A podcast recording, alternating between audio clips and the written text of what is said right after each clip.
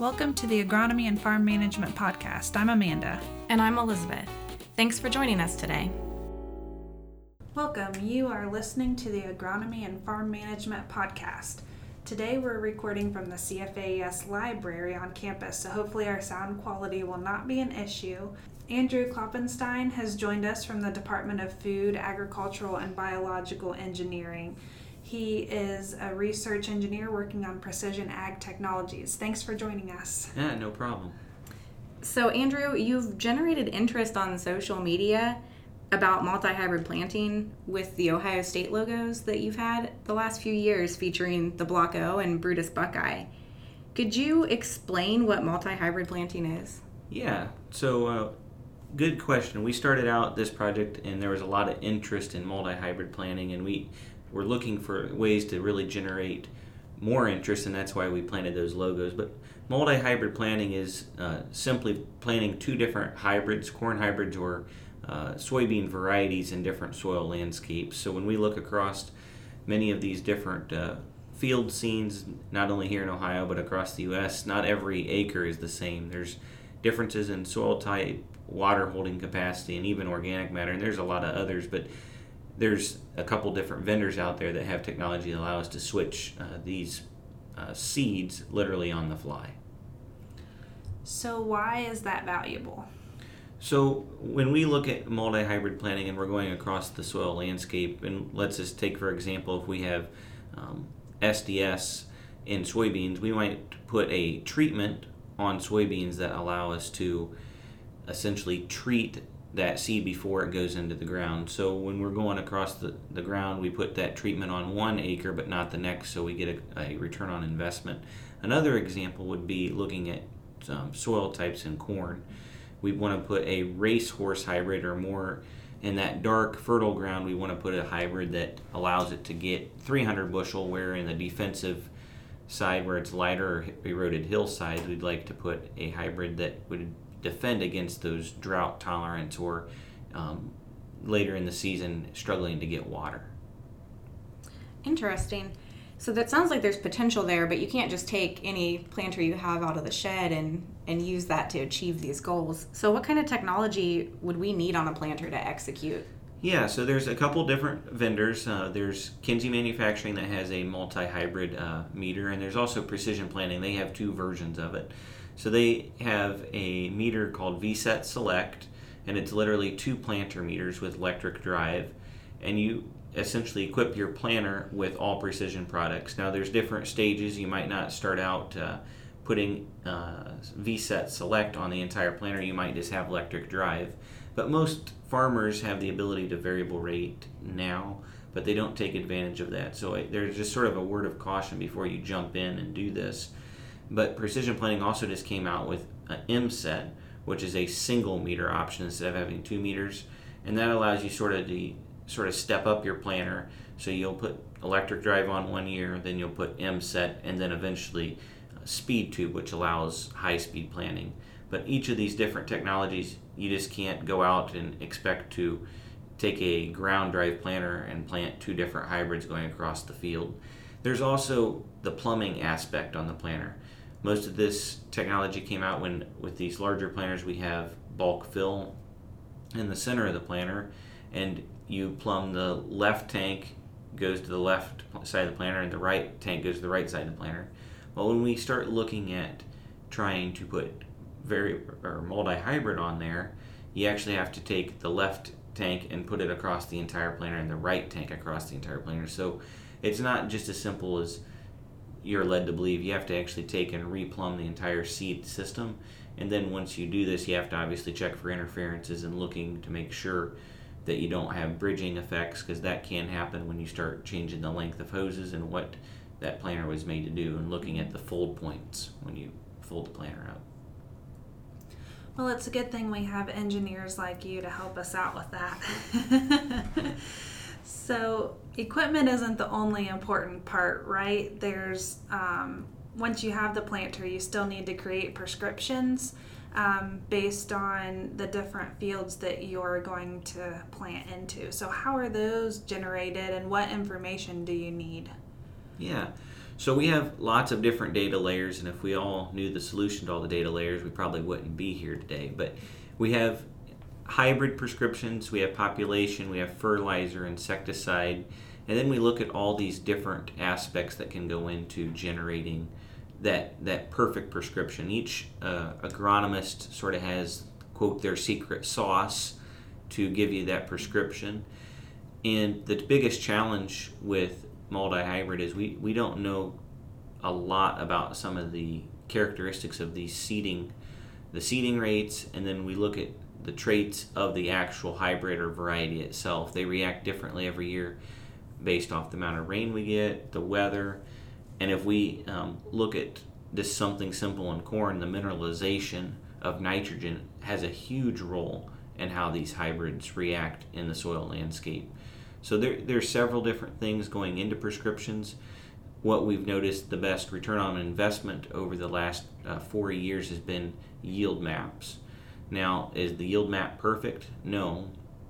But e- each growing season, you add that uh, yield map to your um, data layers to actually fine tune your prescription. Now, there are some other things that can go into that uh, soil testing. There's also um, remote sensed imagery, which we're starting to see a, a very strong correlation in some of the remote sensed imagery.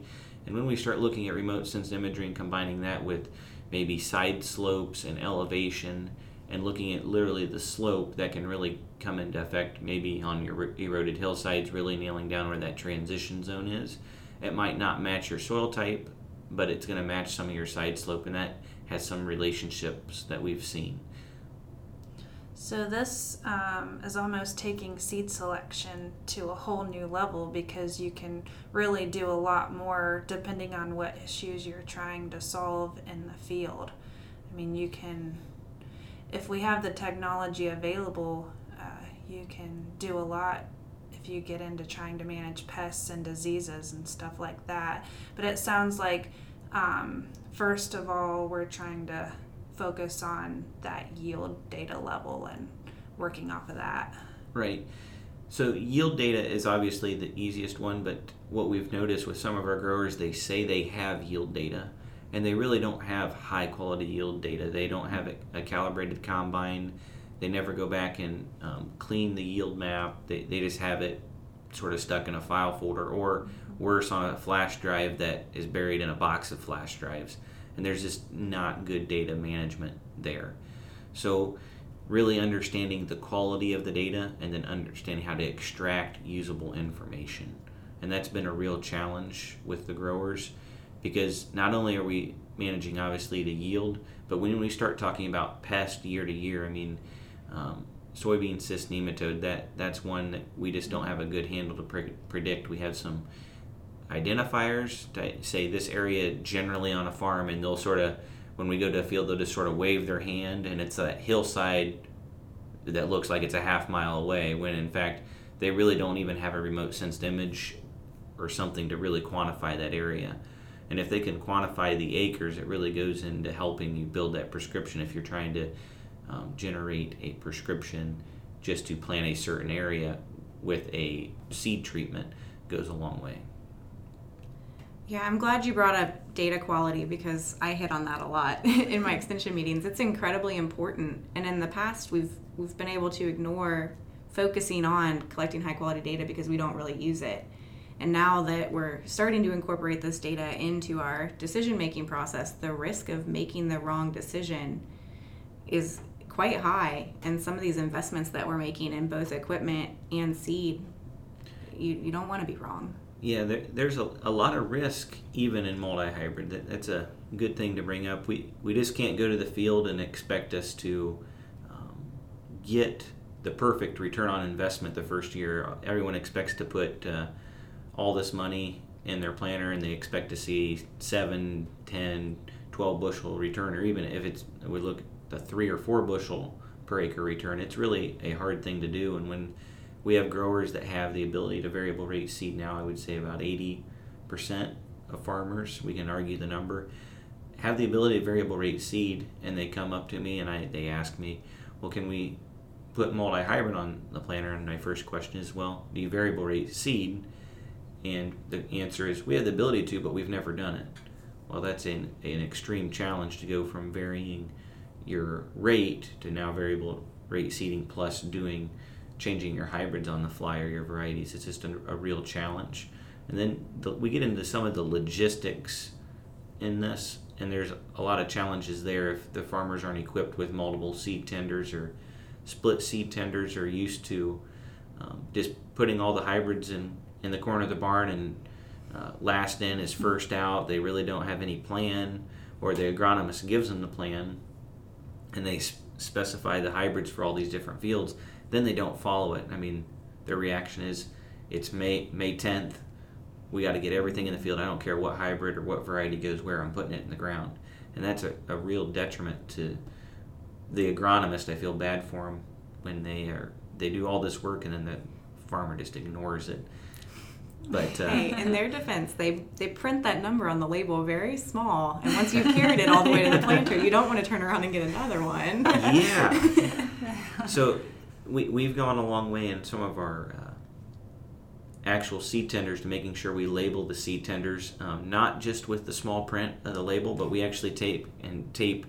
Um, large enough letters that way you get it in and we'll label uh, literally on the seed tender left side of planter or um, the one bushel boxes or the, the bulk fill system so it gets in the right side or the left side and we've had uh, the first year we had a grower put the wrong hybrid in the wrong side of the the tank and planted. And that can be a swing of 50 bushel. Wow. um, which can be a real challenge. And if you want to see um, fathers and sons and farm hands get really really upset in a hurry uh, try telling them when you run out of the one hybrid three quarters of the way through the field because you loaded the planter wrong now you have not enough seed and you just planted the wrong hybrid in the wrong spot. That's a real um, challenge. So you talk about making a mistake and looking into the future. Farmers just can't blindly accept um, multi-hybrid. They also have to look at the logistics and then being able to coordinate that with everybody. Because you really you lose planter capacity. When you start looking no hybrid in the field there's no split perfect uh, 50-50 it's never like that. So when you reduce your planter capacity that's another thing you have to take into account and farmers usually don't like being told they lose planter capacity Yeah, that's a good point. And I think all of what we just talked about is key. If someone's considering this, they have to realize that there is a whole nother level of management. You know, making sure you're organized well in advance of the beginning of planting, um, taking extra steps to label things properly. That's a great idea there. Big labels and where things need to go. Yeah, and- the other thing is when we first sat down, trying to get um, everybody to agree on the same soil zone and the same hybrid to place in the field. So usually it's just a challenge. The seed salesman usually had to sell on the seed, and the farmer. Now you might have the the father, the two sons, and then you have their seed salesman and their agronomist. Now they all have to agree not only on what rate to put down in the field, they have to agree on which seed to place where.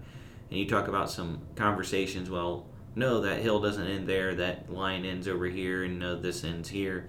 It just get it can be a real challenge and trying to remove some of the things if you actually have actionable data. It comes back to this data, having good yield history, and if you have good remote sensed imagery, like from your past years, let's say 2012 was a good um, example where it was really dry, and understanding, well, hey, this is what it was like in a dry year.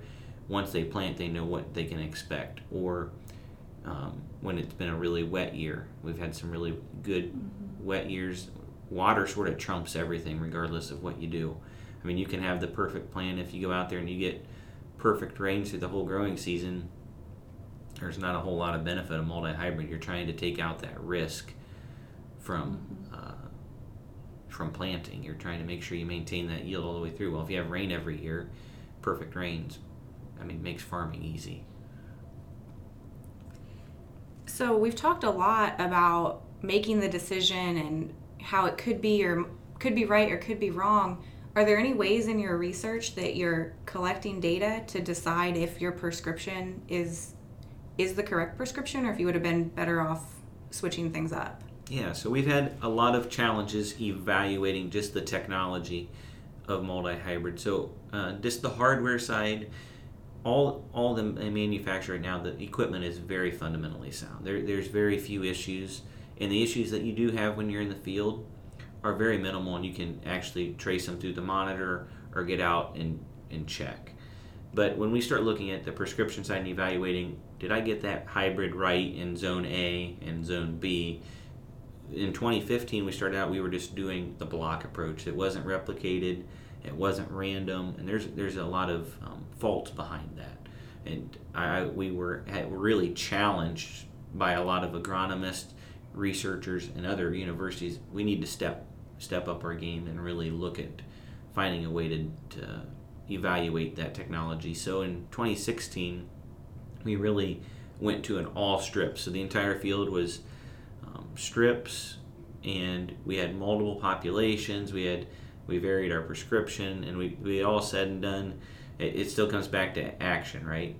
So we had them all planted, and our AB lines didn't match up our uh, strips. So when you have that, you have the combine harvesting one direction, and you have the strips the other. So we sort of lost a, a year worth of data, and that that was can be really difficult when you, you were on a yearly basis to collect data. So in 2017, we went back and we had we cut back on the number of actual treatments, but we had the same number of replications. So we, we really shoot for greater than four replications. Everything's random.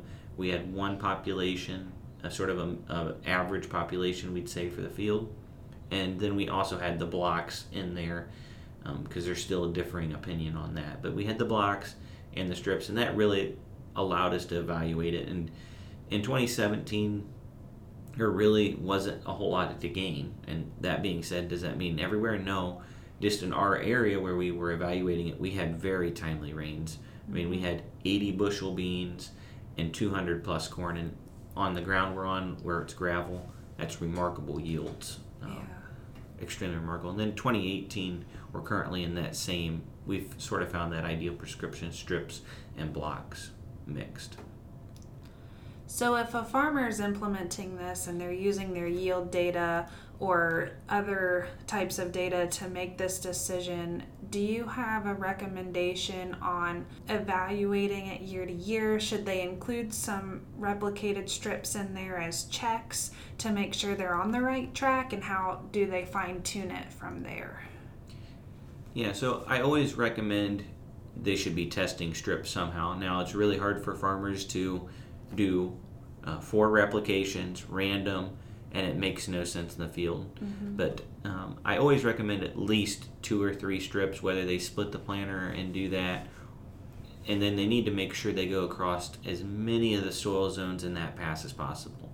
So if they have a really cut up field and they have maybe 200 foot of swath in the middle where it crosses, let's say, five out of six zones or four out of six zones. They really need to go across those zones because they need as, as much the range from poor to good as possible. And I, I really encourage farmers to do that. And if they have issues, um, sort of laying out, well, how do I lay out my strips so it, hey, I can publish it? We actually have an app, OSU Plots, that does an, an excellent job laying out uh, how to randomize and then plugging in results at the end of the year to make determinations because we're all about looking at averages and looking at the whole strip, but really we need to make sure we run some statistics and can actually say something conclusive at the end.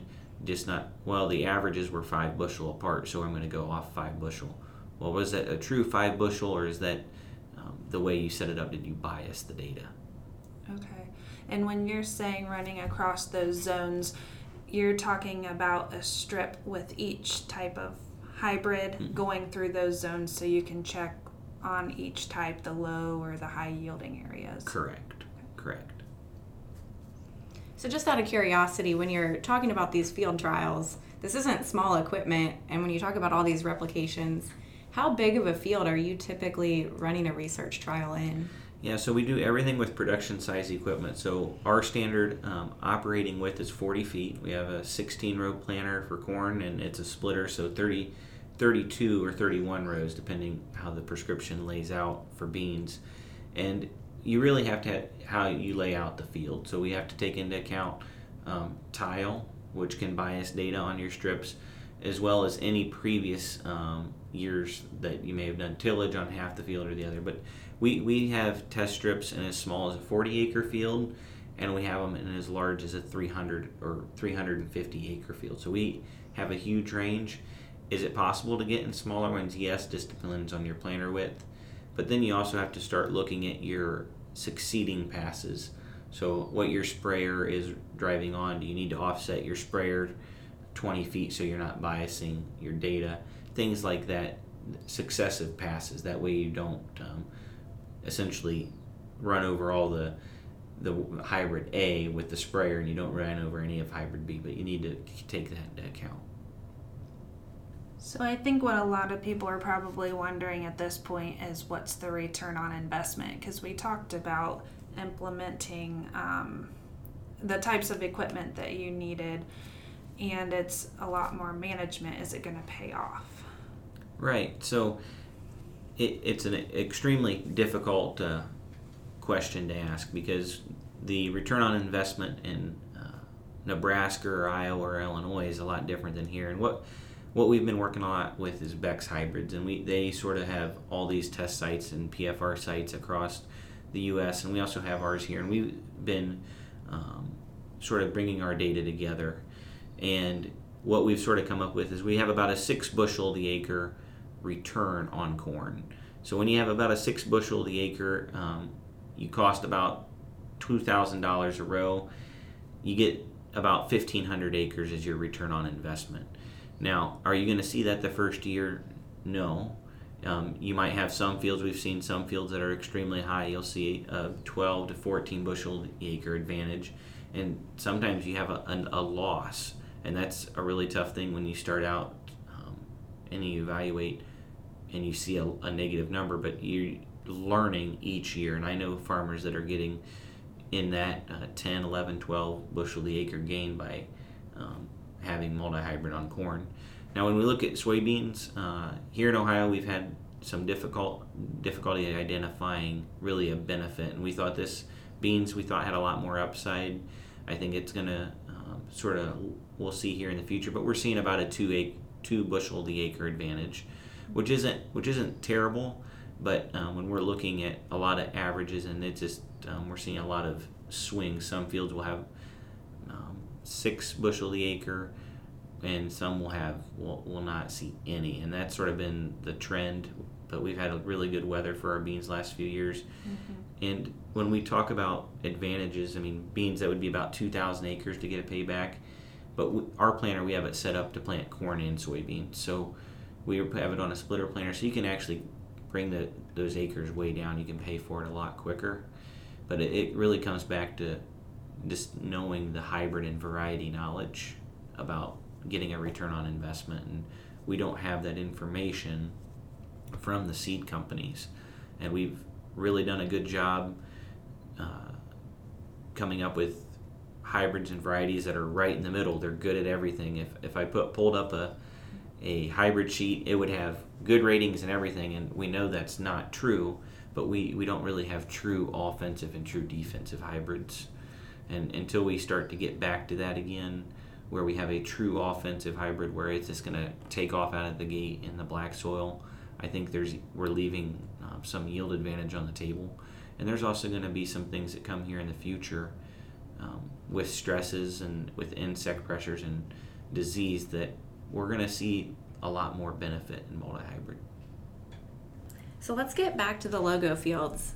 Andrew, how did you come up with the idea and how do you choose the design and execute it every year? Yeah, so when we first started out, everybody uh, sort of like pretty pictures. You put something in front of them, they really don't know what they have, like a yield map back in the 90s. We put a yield map and no one knows what they're looking at. And we, we would put these as planted maps and everyone would look at it, oh, that looks nice, but we're not really excited about it. So in 2015, we actually decided we were going to do a logo. It was uh, basic, it was a block O, and it really brought out a lot of the um, issues on planner setup, and it also demonstrated the technology. And there was a lot of PR that came with it, more than we ever thought. Yeah. Obviously, branding being the Ohio State University, whenever you put something out in the cornfield and you can be recognized, it brings up a lot of questions. And it's usually pretty close to football time too, so everyone is excited about that. Yeah. So the first year we had a block O, and it's not as simple as uh, you put the picture in the monitor and it spits out. We actually hand draw all these logos every year, and it's it's been a challenge because uh, the software packages haven't really caught up to you just put an image in and you can trace it. There are some challenges drawing those up. So we drew it up. We had some issues with our offset the first year. I like to say it's operator error. So essentially, that was myself. I didn't have my offsets right the first year, and I took a lot of grief from the manufacturers and going to these meetings. I didn't have my planner offset right. I didn't have some overlap correct. And then in the second year, we went to uh, Brutus, and when we look look at Brutus, inherently everyone's like, "Oh, that was just automated." Well, it's, it's automated when we go across the field, but we had to hand draw all those lines and uh, lay it out. And then we also laid out the variable rate seeding prescription inside that. So you hand draw it, and then you have to bring in and do some um, overlaying of data layers and pull out that prescription. So year two was a, very challenging, and we have to actually, when we had all the press the first year, we actually had to bring in a team of people the second year, and it was actually a request from uh, then at the time the dean what he wanted to see in the field. So we started to get quite a bit of press.